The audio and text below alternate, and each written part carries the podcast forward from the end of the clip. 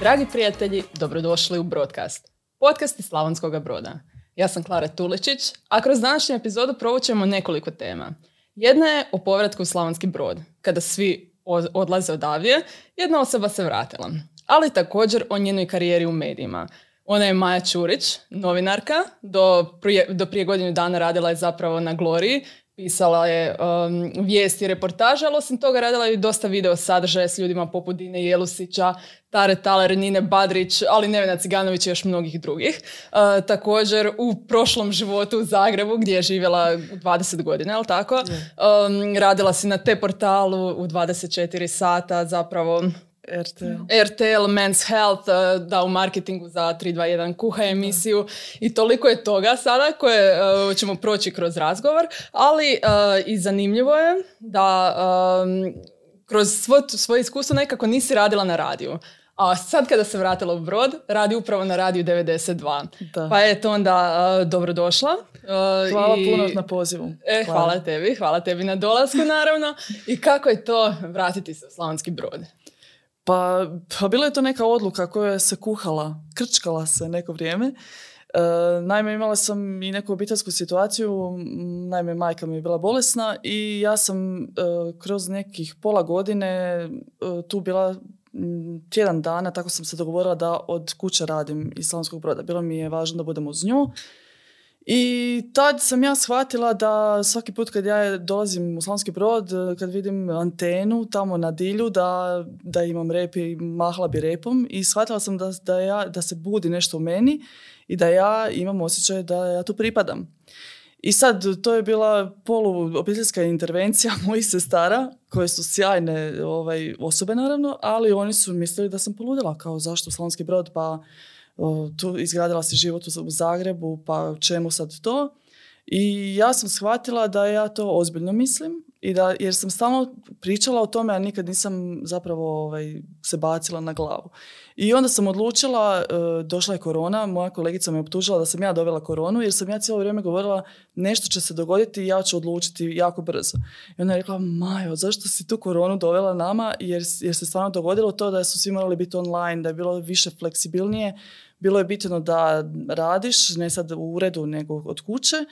I to sve u meni je dovelo do toga da ja stvarno kažem, ok, ja mislim da sam ja spremna i ja želim ići u Slavonski Brod.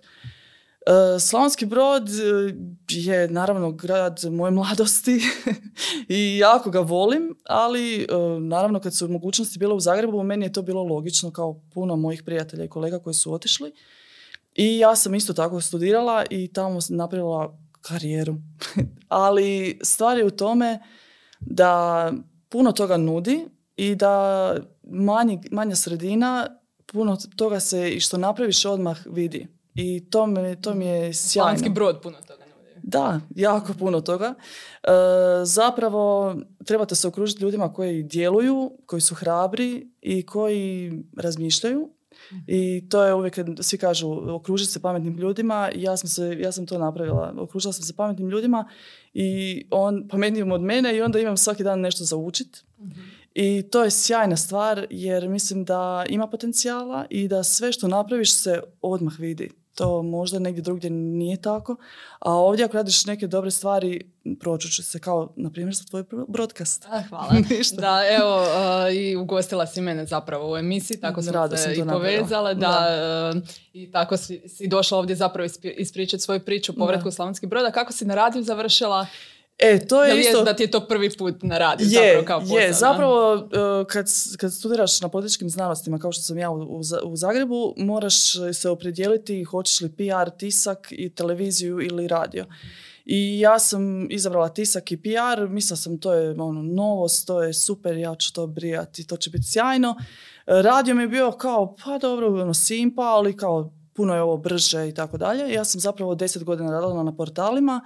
I to ska... kako, kako misliš puno je brže, ili ne možeš to objasniti? Pa mislim puno je, više se, više se guraju ti mediji, kao, kao prvenstveno portali. Na te portalu kad sam ja radila, to je bio je, znači, jedan od dva, tri portala u Hrvatskoj i to je sve bilo novo, to je sve nova ekipa i novi tempo i ne znam šta te čeka i puno se očekuje i zapravo ti ono go with the flow, nema, nema puno razmišljanja. Radio je došao, to kad sam rekla pametnim ljudima, zapravo sam upoznala Irenu Vukas Cufalat, Cufalar i onda smo mi, kad sam vidjela što ona radi za, kao medij zajednice, meni se to strašno svidjelo. I dobila sam njezino povjerenje i ona je rekla, ono, vrata su ti otvorena, dođi volontirati na radio. Meni je to bilo sjajno, mislim da ljudi trebaju iskorištavati takve stvari. Mi sad isto primamo volontere, ako si mlađa osoba i želiš nešto novo naučiti, to ti je sjajna prilika. Ja sam došla i vidjela sam što oni rade, koliko imaju empatije, koliko rade za prava osobe s invaliditetom i udrugama, koliko daju mjesta. I onda počneš shvaćati taj drugi dio što nisi možda vidio u medijima, a to je da itekako udruge rade svoj posao, itekako se do, događaju projekti, vrijedni ljudi, hvale vrijedni projekti i meni je to, to je bilo čarobno. To, to iskustvo s radijom, kad je sve zapravo naglasak na glasu i kad sve osjećaš i radost i tugu ne, nečiju u glasu i nervozu i radio je meni magičan, jako, jako kreativan, jako, jako brz e, i zapravo ono što, što mene jako veseli, a to je, znači ovo kad sam ja radila na portalima, to vam je četiri, pet, šest sati pretipkavanja nekih razgovora, uobličavanja, šta je uvod, šta nije uvod. Kod radija tog nema. Ti moraš biti jako brz, odmah dobiješ osobu i moraš to povjerenje... U trenutku si, da. Steći u, u trenutku. I sjajna je to stvar i radio ima puno potencijala. Bitno je reći da je to radio zajednice u pravom smislu riječi. Javljaju nam se udruge koje dobivaju puno prostora, znači trideset minuta emisije gdje mogu predstaviti svoje projekte, nisu izrezani na dvije minute i to je, to je sjajna, sjajna stvar i za Slavonski Brod prvenstveno, to je treći radio, ali je super ta medijska scena zapravo. Kazalište radi, djeluje, puno ljudi daje, daju svoj doprinos, tako da je ovaj grad stvarno živ, diše. Mm-hmm. To je jako lijepo i radio je zapravo započeo, vjerojatno mislim da se sjećam da je dvije tisuće četrnaeste bila, ali tako, da. Prva godina je bila sufinancirana upravo iz europske, iz sredstava da europske. Da, onda je jasno, mi sad to radimo na projektima i aktivni smo i moramo još puno više raditi mm-hmm. na projektima. Ali um, imali su oni dosta problema, izborili su se za to i taj radio možda nekomu nije dao toliko vremena i toliko godina da će opstati, ali mislim da nema sumnje da će i dalje trajati. Da, da to vidi se, vidi se energija, znam da vam se javljaju ljudi s prijedlozima za emisiju, u je. Smislu doslovno kakav format emisije da bude, da, ili tako? Da, pa super. Mislim otvoreni smo stvarno taj, taj dio gdje... Um, znaš da razgovaraš s nekim ko je projektom pomogao trideset djece sa teškoćama u razvoju uh, i, i znaš koliko su ljudi bore isto tako da to opstane, da budu poludnevni boravci, da se to ne ugasi bez obzira na projekt ili ne. Mislim da ti to daje elan da radiš, da djeluješ u zajednici i to je naša misija zapravo. To bi trebalo biti misija novinarstva. Zapravo je smiješno sad ja i showbiza došla u neku drugu misiju.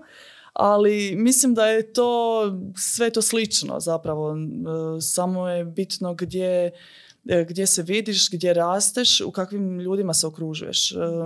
Na radiju rade i osobe sa invaliditetom, znači moj kolega Saša Drinić, on je izvrstan novinar, on, on je netko koga kad bude potres u Turskoj, on za dva sata nazove nekog iz Crvenog križa i s njim radi intervju. I to su te barijere koje radio preskače, znači bez obzira što je on u Osijeku i radi u svom studiju, on donosi takve stvarne, sjajne stvari, on je toliko emotivan u tome i to sve prepoznaju, tako da niko ne može nje, biti ravnodušan prema njemu. Mm. I stvar je u tome da to će i dalje trajati, bitno je da, da stvarno ono, samo krećemo u tom smjeru da nas što više udruga prepozna mm. kao takve i da dobijemo njihovo povjerenje. Mislim da nema, nema greške. Da, to si sama lijepo sročila da preko radija upravo prenosiš sve emocije glasama. Yeah. E, možda, možda neki znaju, a neki ne znaju da zapravo ovo što mi izgovaramo je jako mal dio naše komunikacije. Tu je i ton i način na koji govorimo. Da. I sve to i tako da zanimljivo je koliko upravo te, te, ti neki detalji praktički yeah. puno, puno prenose. Pa zapravo meni je super. Ja se sjećam kad sam bila na poslu na, na portalima, mislim ne znam koliko ljudi, ljude to uopće zanima, ali kad budete jako ljuti na novinare da su nešto tipfeler napravili, da su grozni, da ništa ne znaju.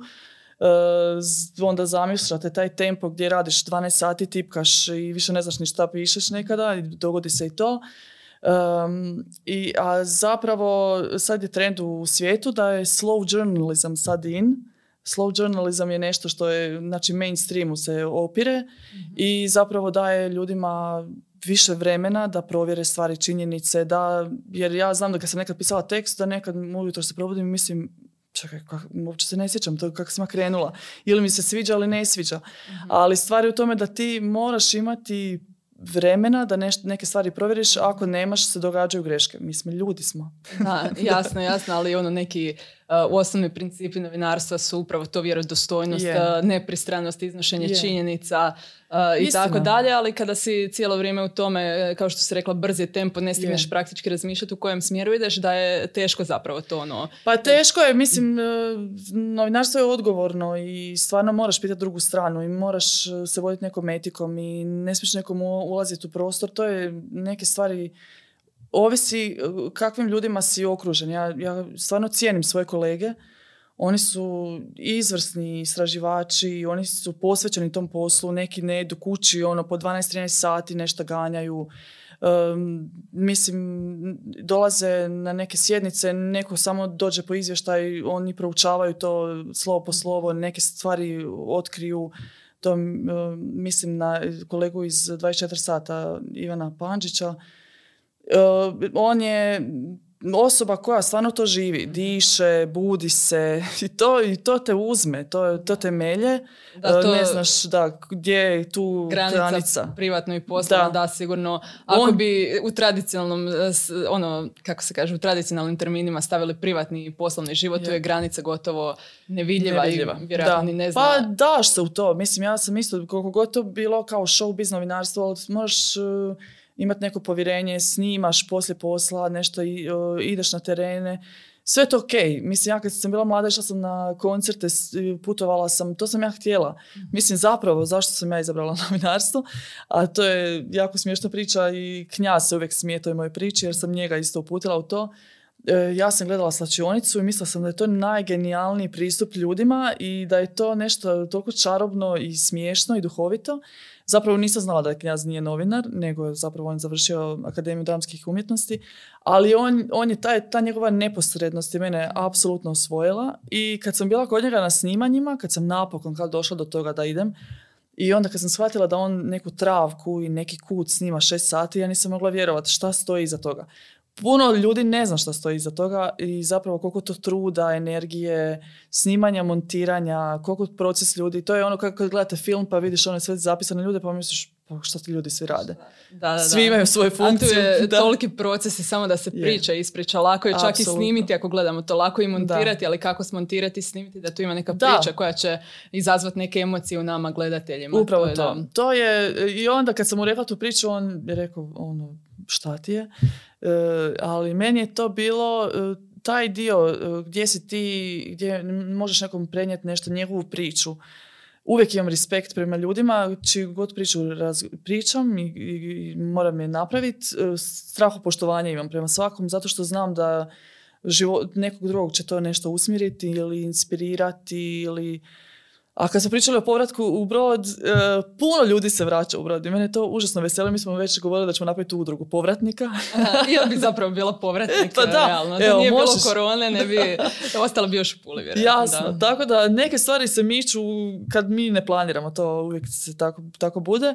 Ali stvarno je bitno da djeluješ u nekom svom gradu i da, naravno, da probaš. Mislim, neki ljudi odaju vani, sviđa im se to i tako dalje, ali djelovati u nekom svoj zajednici gdje te neko prepozna, gdje želi s tobom surađivati je najljepša stvar na svijetu. Da, i ono što uh, ako je recimo neko više godina vani izvan Broda, uh, iskustvo koje je imao možda prije pet godina sasvim se promijenilo. Možda se Brod kao grad nije puno promijenio, da. Ali mi kao osobe možda jesmo i onda percepcija zapravo uh, Broda i života ovdje se može sasvim sasvim drugčije doživjeti. Pa, apsolutno. Ja, ja sam toliko zahvalna zato što ideš na posao, dođeš za deset minuta i došao si na posao. Nekad sam ja putovala po četrdeset pet minuta, mm-hmm. ne razmišljaš o tome, ali sad ili ne znam, nazoveš nekoga i kažeš ej, ajmo za deset minuta negdje na cugu na sunce, bit ćemo ko gušteri, sjedit ćemo i neko kaže da može.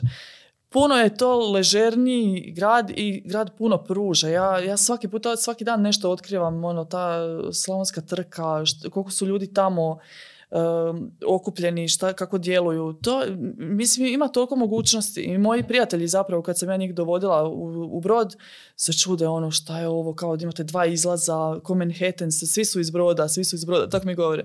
Ali zapravo da, ima, ima super ljudi i uvijek je taj dio uh, važan, s kim djeluješ, s kim sjediš na kavu, da li pričaš o idejama ili kukaš. Mm-hmm. To je neki tvoj izbor. Da.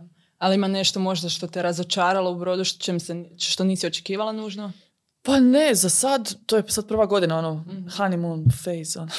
ovaj, pa ni, ne znam, ne, ne mogu ništa reći. Ja sam, ja sam se bojala zapravo te faze kad, kad sam dolazila, jer i sestre i svi su mi rekli kako ćeš ti, tamo nema puno posla. Išla sam na neke razgovore za posao i onda neko te gleda kao, otko ti, zašto si ti došla tu i tako dalje. Mislim, taj dio kad, te, kad se neko čudi tome da si ti sad se vratio, taj, mislim, to treba izgubiti. Ona, mislim, zapravo trebaš imati izbor, kao što kad odeš negdje, tako se možeš i vratiti. I ja sam sebi rekla, ono, ok, probat ćeš, probat ćeš kako se osjećaš i onda ćeš slušati sebe i svoju ono, intuiciju i onda ok, ja, kad sam došla tu nazad, dobila sam nekoliko ponuda za Zagreb, kao vrati se.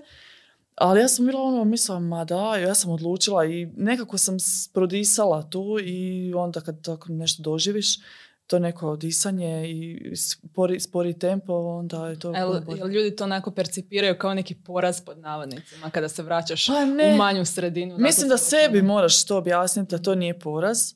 Ja sam te, sebi to odmah objasnila, da je to jedna, jedna nova prilika. I zapravo bilo mi jako smiješno jer za mene, kako sam otišla sa osamnaest godina, puno ljudi me ne zna u tom djelovanju u Slavonskom Brodu, onda se svako iznenadi kao ono, otkud ti, ja sam prijatelje imala, onda sam, nisam ih dugo vidjela. I zapravo mi je to najveće veselje jer osjećam se kao da sam ono, primijenila identitet, nekome sretne, ono, otkud ti tu i tako dalje. Kao, ali mislim da, da ne, to ne treba tako gledati. Mislim da uvijek taj uh, mogućnost izbora je i, i da se vratiš i da odeš i da to jednostavno mi imamo tu sreću da možeš birat i da to, to, to se cijeni apsolutno, da možeš, ne znam, evo, ja sam bila u Londonu osam mjeseci uh, i onda sam odlučila to nije za mene. Ali to je mene obogatilo u tom u tom pogledu da sam ja tamo bila, nešto, išla u neke škole, doživjela to, ali ja London volim, samo što to nije po mojim nekim gabaritima i to je super. Onda Zagreb sam obožavala, Zagreb me ispolirao, doveo mi je neke ljude u život, imam ljude iz cijele Hrvatske, super kolege, ali opet to nije kraj. On, mislim, to je samo sat i pol vremena odavdje, pa nije to kraj svijeta. Tako da tu moramo biti otvoreni i znati da, da samo treba se ohrabriti, nešto pokušati i to je to. Neuspjeh je samo stepenica, ono, ples, tango, jedan korak nazad, dva naprijed ili kako već. E, ništa to nije, mislim, super je čitati o uspjehu priču, ljudi to obožavaju, ja to obožavam. Ali u tom svemu uvijek je uvršteni neki, neki poraz, neki kiks, nešto da si zeznuo, jer svi smo ljudi i ta, tako to treba biti. Onda kad onda shvatiš neke prioritete i usudiš se nešto drugo raditi. Jer da bi bilo samo tako jednostavno, glatko, ne, ne, ne. I u mom novinarstvu sam ja bila, išla kući plačući i mislila da to ne mogu i bilo mi teških dana i bilo je kad nisam napravila dobar posao, ali to je sve ono kao u školi. Onda dobiješ jedan, pa dobiješ dva, pa dobiješ pet, pa neki, bitno ti je stvarno, ono, imala sam sreću s tim kolegama. Ne znam da li je to zato što sam bila mlada ili šta, ali toliko podršku sam dobivala od njih i sjećam se da sam uvijek njih gledala i mislila sam, ono, ako budem dvadeset posto što oni sve znaju i kakvi su, ja sam super na konju. I onda učiš svaki dan i ono, super ti je. I jedan kolega je bio super, Ivan Pavlović, njega obožavam. njemu smo lagali kad je deadline. Znači on je bio ono, sebi peglo do savršenstva, a niko, ni lektori, svi čekaju, grafičari. I onda smo mi njemu izmislili, ono, e, danas je deadline. I onda je on ono, kao mislio, kao, zašto ste vi tako opušteni? Ono, zašto sam ja jedini u grču? I tak, te neke fore, uh, onda je shvatio da zapravo da smo ga lagali. Da onda požarimo dalje je to upalilo ili? Ne, znao je, znao je tu kategoriju našu i onda je shvatio. Jer zapravo to, to je stiska, taj osjećaj gdje nešto tipkaš, završavaš, gdje onda čekaš šta će ti urednik reći, da li će nešto pocrtat, neće pocrtat, koliko ćemo imati kolegija, šta još mi moramo izmisliti. Nekad se teme same pružaju, nekad moraš kopati ono, baš kao u rudniku. Um, i sve je to ne, mislim to uvijek kažu kao jednom novinar uvijek novinar, to je istina, ali ja sebi uvijek dajem neki ono da, dan odmora, ono kad ja shvatim da sam previše, znači da sve gledam kroz to kak bi nešto umotala, kak bi nešto zapisala, kak bi nešto, onda mislim ok, ono smiri se, ali najljepše priče dođu do tebe i osjetiš neku emociju i onda želiš je ispričati dalje. I to, onda znaš da je to ono jedan kroz jedan. Ko, kad napišeš pjesmu pa znaš da je to to. Svaki puta kad sam imala tako nešto, kad sam čula i da me dojmilo i onda uđeš uh, s tim ono, srcem i gotovo. Moraš napraviti dobru stvar. Dosta si govorila i o povjerenju zapravo. Pa koliko je to važno i kako je tu između tebe i slušatelja, to se već spomenula, ali između tebe i osobe koju možda intervjuiraš. Pa jako je to važno. To je, zapravo nikad ne znaš na kog reagiraš, da, zašto ti se neka osoba sviđa ili neka uopće ne, ne znaš to zapravo na prvu. E, bilo je super nekih primjera kad sam došla i ono pripremljena i mislila sam kako sam super i pogledaš u čovjeka i shvatiš da onak sa svakim pitanjem on je sve više zijeva i strašno mu je dosadno. I sad ono, e, mislim da ja imam to malo uređ, urođeno, jer obožavam stvarno slušati ljude i, i to mi je od uvijek bilo važno. I onda kad shvatim taj dio da me neko, kad neko gubim i fokus i sve, e, onda čupam se, počnem improvizirati. Neka to bude sjajno, a neka to bude neslavno. Ali um, neke stvari koje sam odradila ovako kao čovjek su mi se uvijek isplatile. Um, uvijek imaš ti sugestiju urednika šta bi trebao pitati, na, na čemu bi trebao inzistirati. I ok, urednici su tu da ti sugeriraju, oni isto tako znaju svoj posao. E, nekad time gubiš povjerenje. Ti kad dođeš i kažeš nekome ok, ovo je pitanje moje, reci mi o tome nešto. Ljudi se povlače, ono, shvatiš da, da, da ne žele s tobom razgovarati, što je isto, naravno, njihova blokada, očuvaju svoj, svoju privatnost. Tako da, to je, to je stvarno ples. To je ples i to je, povjerenje je nešto što zapravo moraš izgraditi. Kasnije to bude lakše. Kad probiješ led s nekim i kad neko shvati da si napravio sve ok, da nisi išao u neke sfere, da, da njemu može biti nelagodno, neugodno i tako dalje, dobiješ povjerenja i onda mislim da tu iskrenost najbolje prolazi kad nešto kažeš, e, ja bi ovo, ali to može biti simpa i nešto smiješno, da li se ti slažeš? I onda go with the flow, da. Uvijek je, jako je to, to je spontanost, um, kao uvijek kažeš, ono, moraš se pripremiti, ali moraš čitati ljude. Jako, jako. I sjećam se nekih mojih prvih zadataka. Zapravo moj urednik prvi, ja sam bila kao studentica tamo i on mi je, on mi je zamolio da ne dolazim više jer ne, nisu imali sredstava i ne trebaju me, sva mjesta su popunjena. I ja sam onako kao rekla, e, mogu ja dolaziti ipak, ja, ja bi volontirala. Pa on kaže, pa nema novaca, Majo, ne razumijem. Ja kažem, ne, ne, ja bi dolazila učiti kao ako, ako smijem. I on mi je dao zadatak da radim intervju sa Ivanom Ljubičićem, tenis, tenisačem.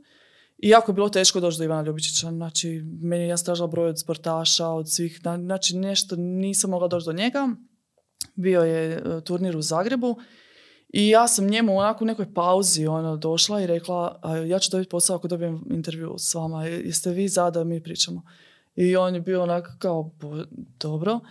I rekao mi je, ok, dođi u jedanaest sati u predvore hotela. Tad jedino imam ono, deset minuta i kao možemo razgovarati. I ja sam došla sa snimateljem i sa fotografom, to je sam sa fotografom i mi smo napravili intervju i moj urednik je rekao, ok, mislim da si toliko uporna i ono malo na granici ludila, mislim da ću ti dati ono mjesta. I onda se to slagalo. Mislim, stvarno um, nemo, ništa se ne događa preko noći. Stvarno ništa, to sam naučila.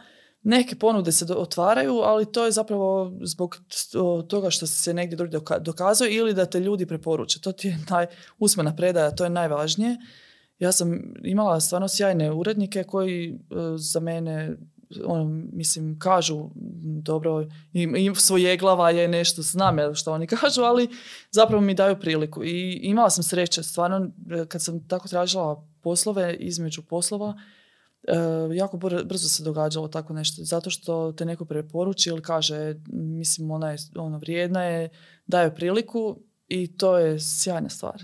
Znači imaš ti tu dosta slobode, iako možda djeluje da si ograničena urednicima i to. Pa mislim da je to ono povjerenje, se opet vraćamo, zato što kad te neko upozna, onda znaju da sam malo Antun Tun, da mislim malo drugačije i onda te puste da, da, da radiš na svoj način. Sjećam se, evo, ja sam imala, ne znam, dvadeset sedam godina, ili tako nešto, i ja sam došla na posao na te portal i oni su mi rekli, ej Majo, imat ćeš intervju sa Angelinom Jolie, ono, kojom Angelinom? Ja sam mislila da je to neka ono, iz Noće more, kao nešto, ne, ne, sa pravom. Ja, ja sam bila totalno u šoku, kao, pa ja, pa da, kao, ajde, idi. I sjećam se toga da sam ono, br- tamo čitala pitanja, mislila sam da kad se ona pojavi da ću sve izgubiti nit. I tako sam ono, ko pjesmicu učila, učila, šta, šta, i to onda kad dođeš na taj crveni tepih, onda gužva, panika, imala sam malo temeljitijeg snimatelja, pa smo se mi provukli. I stvarno, Angelina Jolie dolazi i ja sam nešto bila, rekla sam nešto, guknula sam i ona izgledala kao neka osoba bez jedne pore, bila je prekrasna i ja sam mislila da izgleda kao nekakva ono, voštana figura. I ona te gleda u oči, razgovara s tobom i ti nisi mogao vjerovati. Mislim, to, to su neki zadaci koji onako pamtiću cijeli svoj život. I uvijek moji mene prijatelji zezaju kao da, da, Angelina Jolie, da kao li imaš na speed dialu. Ali ne. ne. To je bilo to. One time, da. Da, da. Da, čak sam se malo naježila na tu priču, ali ne, ne zbog Angeline Jolie, nego upravo zbog tog nekog ono iščekivanja, pripreme, yeah. uh, možda iz nekih drugih stvari, otprilike mogu pretpostaviti kakav je to osjećaj, koje je to uzbuđenje i tako. A je, bilo je ono, nije sezancija, ono Hollywood dolazi u Zagreb i sad ti moraš biti na vrhuncu zadatka, neko drugi je mogu to odraditi, nisam ja uopće imala to uopće u glavi, kao zašto ja, zašto ja.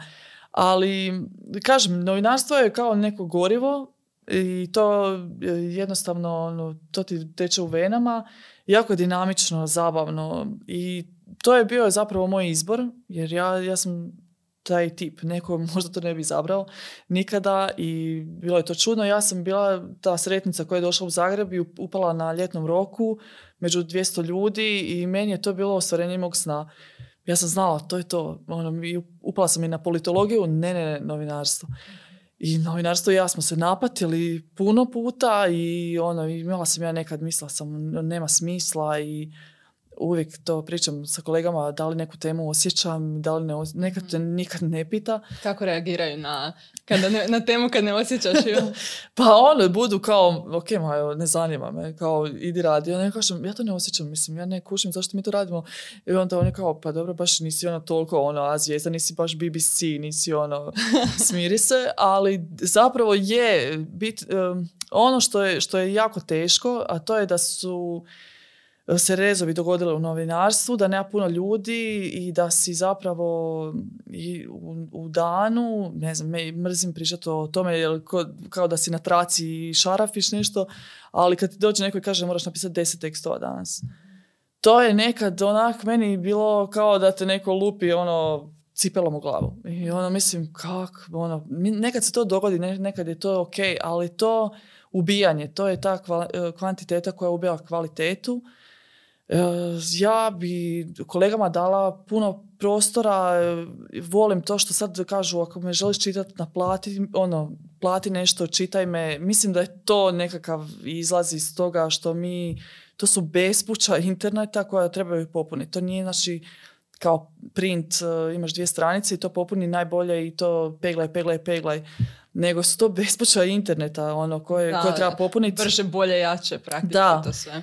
Ljudi previše idu na neke ekskluzive, na to da ko je prvi. Mislim da to uopće nije važno, svako donosi na neki svoj način. Mm-hmm. I premalo smo tržište da tako razmišljamo. Mm-hmm. Um, ali ima stvarno sjajnih i u regiji, ja pratim novinare u regiji, neke stvari me stvarno izveo iz cipela, koliko su ljudi uh, slo- slobodni, koliko su hrabri, o čem rade dokumentarce i onda to, onda mislim ok, ima smisla i iščistit će se taj dio gdje, gdje to moraš na petnaest stvari. Ja nikad neću zaboraviti, dolazila jedna kolegica na posao i ono kao, ko, dobro, pa gdje je prije radila, ono kao ona je radila na nekom petnaest tema radi dnevno. Znači mi smo postali ono, ja sam mislila, ok, je ona robot? Kako? Kako? Ali koliko možemo uopće vjerovati svim dobro ekskluzivama relativno? I možemo, pretpostavljamo, ali recimo breaking news, odnosno ono, izvanredne vijesti, to sve ako um, se ne stignu provjeriti činjenice. Pa utvrditi. Mislim da još smo mi u Hrvatskoj blagi, kako, kako, je, na primjer, kako stvari stoje u Srbiji i oni su dosta brutalni po tom pitanju. Možeš pojasniti malo detalje? Pa mislim, oni imaju nekakve veće tabloide i u tom nekom smjeru imaju brutalnije naslove neke koje mm. ne, nema šanse da ovdje prođu. Tipa, ne znam, ono, neke inceste, ovo, ono. Znači, nemaju, nisu baš ono ispolirani. Da, naslovi jesu jako važni. Da, jako su važni. Kako, kako kod nas onda to funkcionira? Pa mislim da, da ne igraju se sa izvanrednim vijestima. To je, to je zapravo tvoja velika sramota ako ti nešto izrađaš s nečim, a nije istina. To je velika pljuska tebi kao i tvom uredništvu. E, mislim da se to kod nas do, pazi. Ali e, u tim nekakvim, ono, pričali smo o manipulacijama u novinarstvu. Naravno da to postoji, možda je to i teška riječ. Ja bih rekla da postoji ta neka... nešto kao dram, sve dramatično, sve na entu, u smislu samo da dobiješ neku pažnju, da neko klikne na tebe. Mm. I tu se onda gubi ta vjer, vjerodostojnost i to su ljudi shvatili. To je ono, znači kliknu i kažu ok, ništa to nije što ste napisali u naslovu, neću te više čitati. To je najgora pljuska koju ti možeš dobiti. Da. E, zapravo... Što se zapravo vidi puno po komentarima različitih jasno, portala i svega. Da, ali... ljudi ti ne vjeruju i to gotovo je, ti si izgubio tu bitku. Da. Uh, nema povratka toga da će sad ti ćeš napraviti nešto, neke dvije stvari pa će oni zaboraviti to. Ne, to, to se zapamti. Ne možeš uh, lagati čitatelja i, i u stvari možeš jedno vrijeme, mm-hmm. ali onda uh, statistike će ti početi govoriti da te niko, ono, long read ne postoji, uh, svi odustanu nakon prve minute, to ti je odmah znak da moraš nešto mijenjati. Mm-hmm. I moraš uh, ra- razmišljati o tome šta donosiš čitatelju i moraš se napraviti reset. To je, to je zapravo ono što se događa sad u, u Hrvatskoj u medijima, jer ako si i varao na taj način da si ti ono, manipulirao sa naslovima, jako brzo ti se to odbilo od glavu. Mm-hmm. I mislim da je, znači tu opet go, dolazim do radija jer to meni otkriće, na radiju se ne može puno lagati. To je, to je stvarno nešto što U, u montaži to se radi minimalno, znači i kad griješiš, to mi je super, to mi je moja kolegica Sandra rekla, kad pogriješiš u radiju nema ispričavanja, nastavljaš dalje.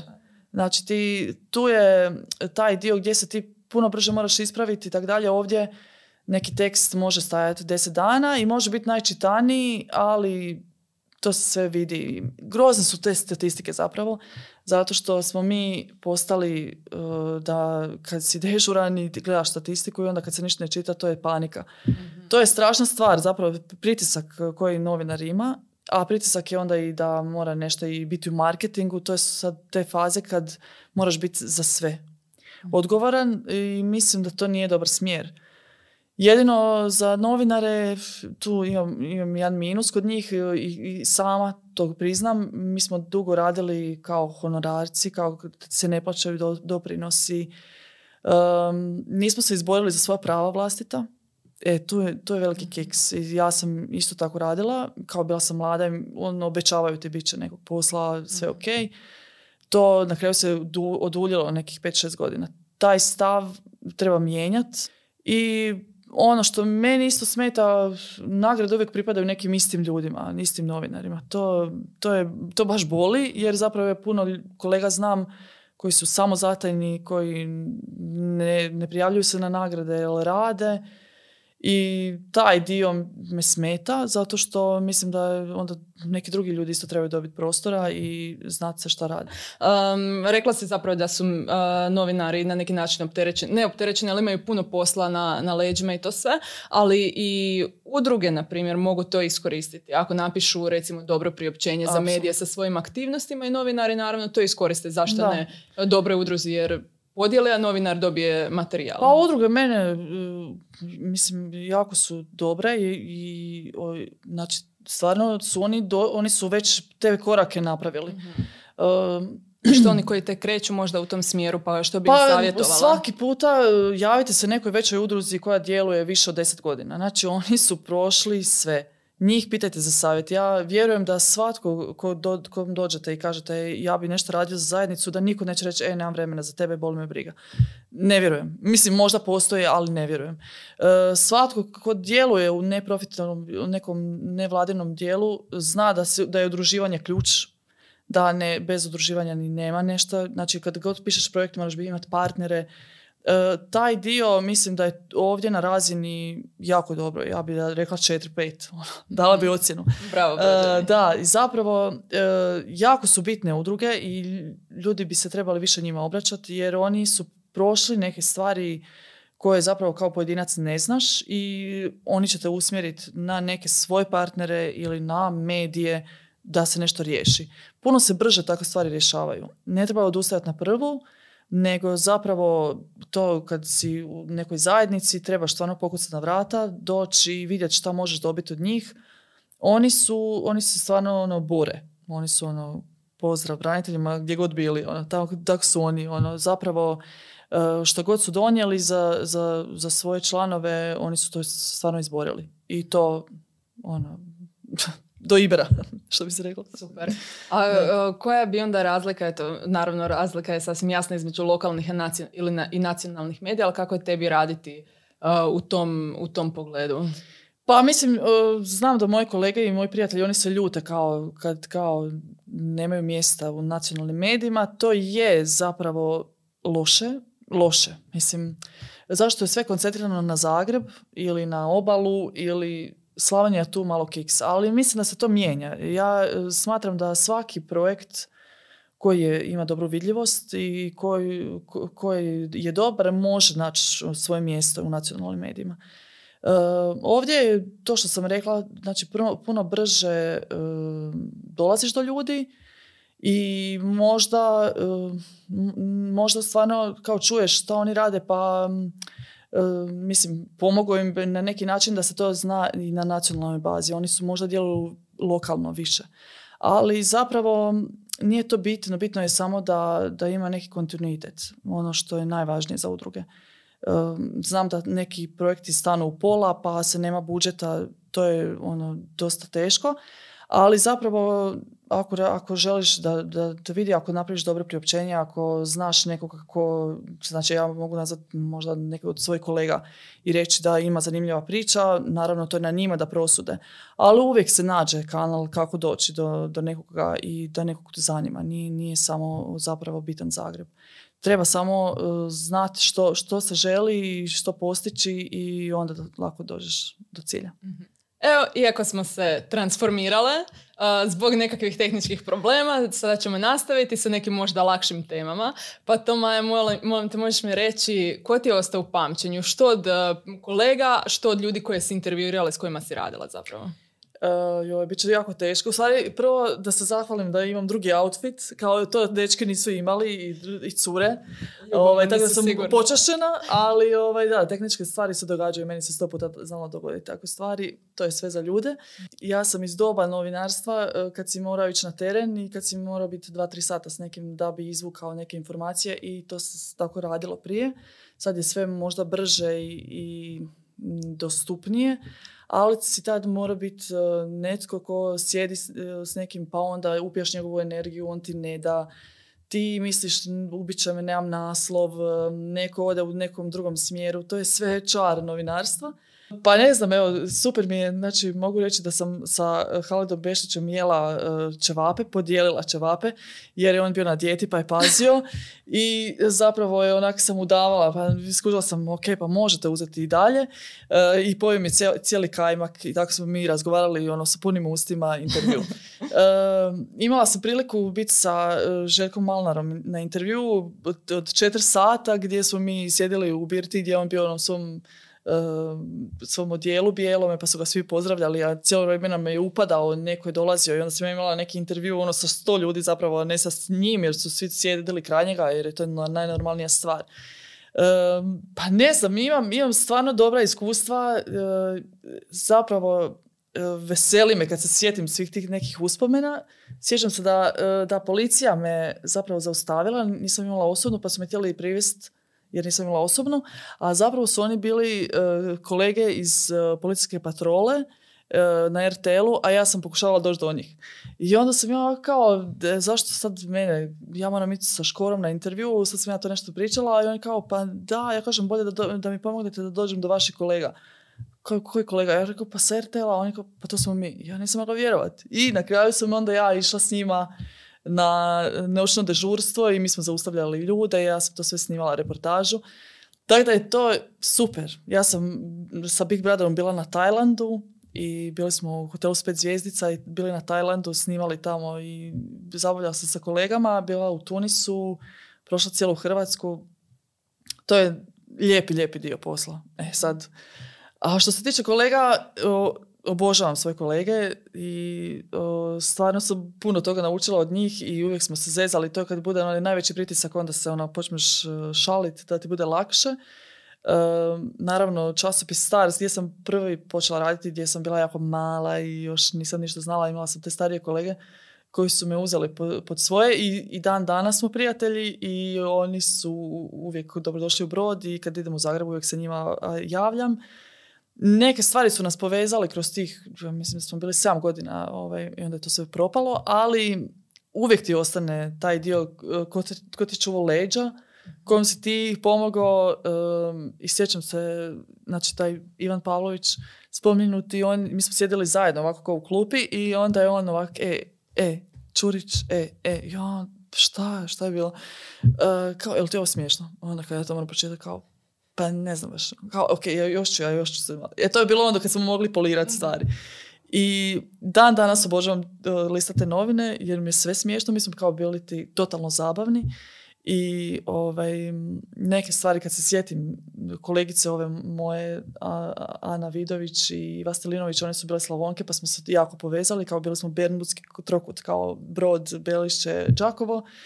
Uh, i dan danas stvarno kad, kad se sjetim neke stvari što smo prolazili zajedno i koliko puta sam ja nešto napravila, nešto loše, a oni su rekli, ok, smiri se, uh, izađe van deset minuta, ja ću to riješiti, jer sam nešto izbrisala, nešto sam napravila sve i ja sam nešto dodala i izbrisala sam ovo drugo što su oni napravili, a svoju rečenicu sam ostavila.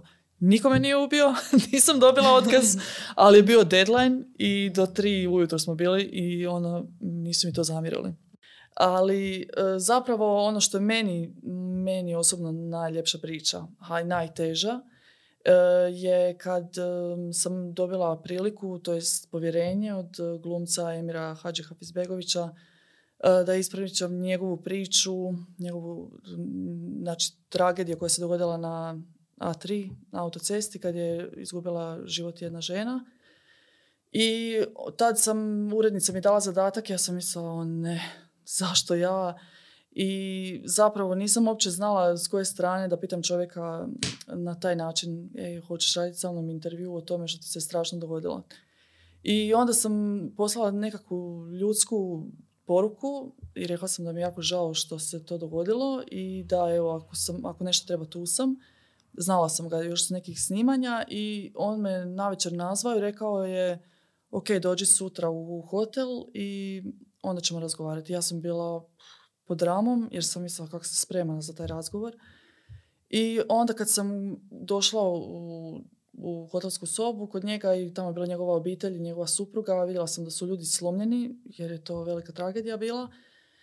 I oni su bili ljubazni prema meni, ali zapravo nisu znali ni šta ja sad tamo radim. I onda sam sjela, preko puta njega i rekla sam, ok, nisam ni sudac, ni policajac, ni niko, ne znam, recite mi šta želite od ovoga, šta, šta želite da napravimo. I on je rekao, jedino želim vidjeti kći žene koja je poginula i otići s njom na grob. I od tad smo mi tri dana radili na tom intervjuu i bilo je intenzivno i bilo je ono, sat, neki, trebao je sat odmora i tako dalje. Meni je isto to bilo teško, ali sam zapravo htjela da pomogne mi da kažem neku njegovu stranu i da, da ne bude nešto što je nešto teško njemu, nego da napravimo neku dobru stvar iz toga. I onda poslije mi je nazvao me i rekao, zahvaljuje se, i javila se uh, takči i oni su zajedno došli na grob i popili su kavu ljudski. I to mi je, mislim, novinari nekad svi misle da su novinari strašni i da samo gledaju neku svoju korist ili nešto bi nekog naveli na nešto da kaže. Ne mislim da je to tako. Mislim da je to posao koji je isto tako dosta težak, ali da moraš biti i psiholog i... ali možeš raditi dobre stvari. E, to je ono što mene drži u novinarstvu i dan danas. Jer kad napraviš neku dobru stvar, onda se sjećaš toga. Kad napraviš neku lošu, možda će svi drugi pisati o tebi da si nešto napravio, ali mislim da se ovo dugoročnije isplati. I tako, to mi je jedna priča koja mi je ostala u sjećanju. E, moj, moji urednici iskreno tad nisu bili baš zadovoljni. Oni su htjeli više dramatičnije to napraviti. Ali ja sam to odlučila da ide tako ili nikako. I mislim da nisam pogriješila. Nikad, nikad nisam pomislila na to, joj, trebala sam nešto dramatično napraviti, uvodu i tako dalje, nego jednostavno um, dobro je, dobro je ispalo. I drago mi je da sam mogla na taj način mu pomoći. Da, da. Nekad ne treba uzburkavati voda, između ostalog izgubiti povjerenje, što je još, što je još gore. Da. Apsolutno. Tako da super, evo za kraj možda ili imaš neki savjet za, za mlade nade, za mladu energiju? Uvijek je potrebna nova energija i ljudi, nemojte se bojati kad neko dolazi novi na posao, to samo vam donosi neke nove načine razmišljanja. E, jako je lijepo raditi u timu, e, ne možeš, nismo mi svi ovaj, otoci da bi bili sami kao sad ja ću biti ovo. Mislim da, mo- da se treba raditi zajednički i to se onda učiš, učiš drugačije razmišljanje. Ja sam zahvalna na svemu što sam prošla i na ljudima, kolegama, jer sam kroz njih počela razmišljati na drugi način. Jer je to život, moraš, neko ti nešto kaže i to te preokrene u nekom drugom pogledu i iz toga se izrodi još neka bolja energija. Tako da svakako, ako želite biti novinari, to je jedno lijepo zanimanje. Razmišljajte šta trebate napraviti za zajednicu, razmišljajte dugoročno, gledajte širu sliku. Šira slika je jako bitna, nikad nemojte misliti, sad ću imati koristi pa će biti super i meni dobro. To nikad nije tako. Kad gledaš širu sliku, onda se događaju dobre stvari i zapravo samo budite uporni i imajte svoj film. To će neko prepoznat. Autentičnost je na cijeni kao nikada. Pomalo smo svi klonovi i ono, želiš biti kao drugi. Kad si autentičan, to je ono, težak teret, ali zapravo prepoznatljiv. Tako da furajte svoj film i budite hrabri, to je to. Super, jako lijepo si zaključila. Žao mi je što sad imam još jedno brzinski pitanje. Sad je onak baš glupo nastaviti kužiš jer je savršeni zaključak, ali svejedno.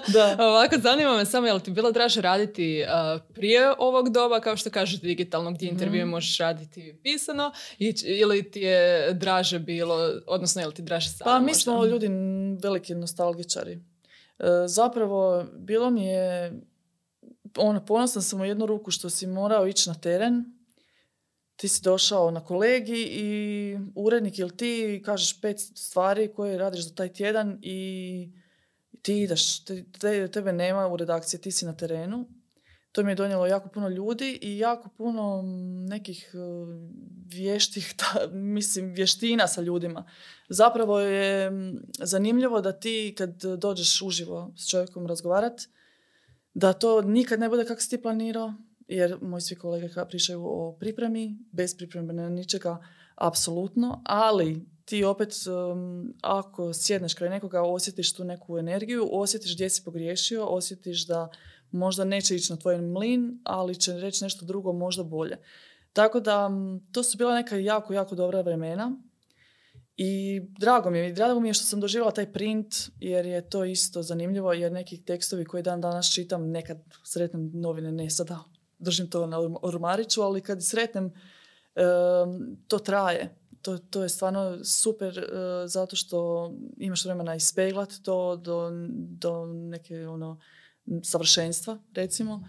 Iako ja nisam baš, svi me znaju, ne smijem lagat, nisam taj perfekcionist. Uh, nekad mi je to mana, to se slažem, ali nekad mi to donese puno tog boljega. Uh, da, moji, moji kolege znam neke perfekcioniste, to je jako teško uopće onda zatvoriti nešto. Ja sam tu brža, ali možda u nekim stvarima i, i kiksala, ali nekim stvarima kad sam tako osjetila nekoga kao čovjeka i kad nis, nisam dobila ono baš što sam ja htjela i bilo je još bolje. Mm-hmm. Tako da mislim da treba ljude pu, pustiti da dišu, da priču neku svoju priču i ti si tu samo da to zamotaš u celofan mm-hmm. i da, da to malo izbrusiš. On, ne, nisam zato da se to pegla do besvijesti, da je neko neprepoznatljiv. Mm-hmm. Svačija priča ima svoju težinu, ima svoju vrijednost. Stvar je samo da nađete nekoga ko će to super oblikovati, jer onda novinar bolje zna kako to zapakirati, da onda svako pita za vas i da svako čuje vašu priču, onda je to lakše. Tako da ne treba biti perfekcionist, treba biti neka zlatna sredina. Uvijek sam za zlatnu sredinu. Slažem se u potpunosti. Evo, hvala ti puno što si došla, što si nam se pridružila i ispričala svoju priču u medijima, ali općenito i u životu. I evo, hvala i vama, dragi gledatelji i slušatelji, dragi prijatelji. Vidimo se, čujemo se sljedeći utorak. Bog! Hvala tebi.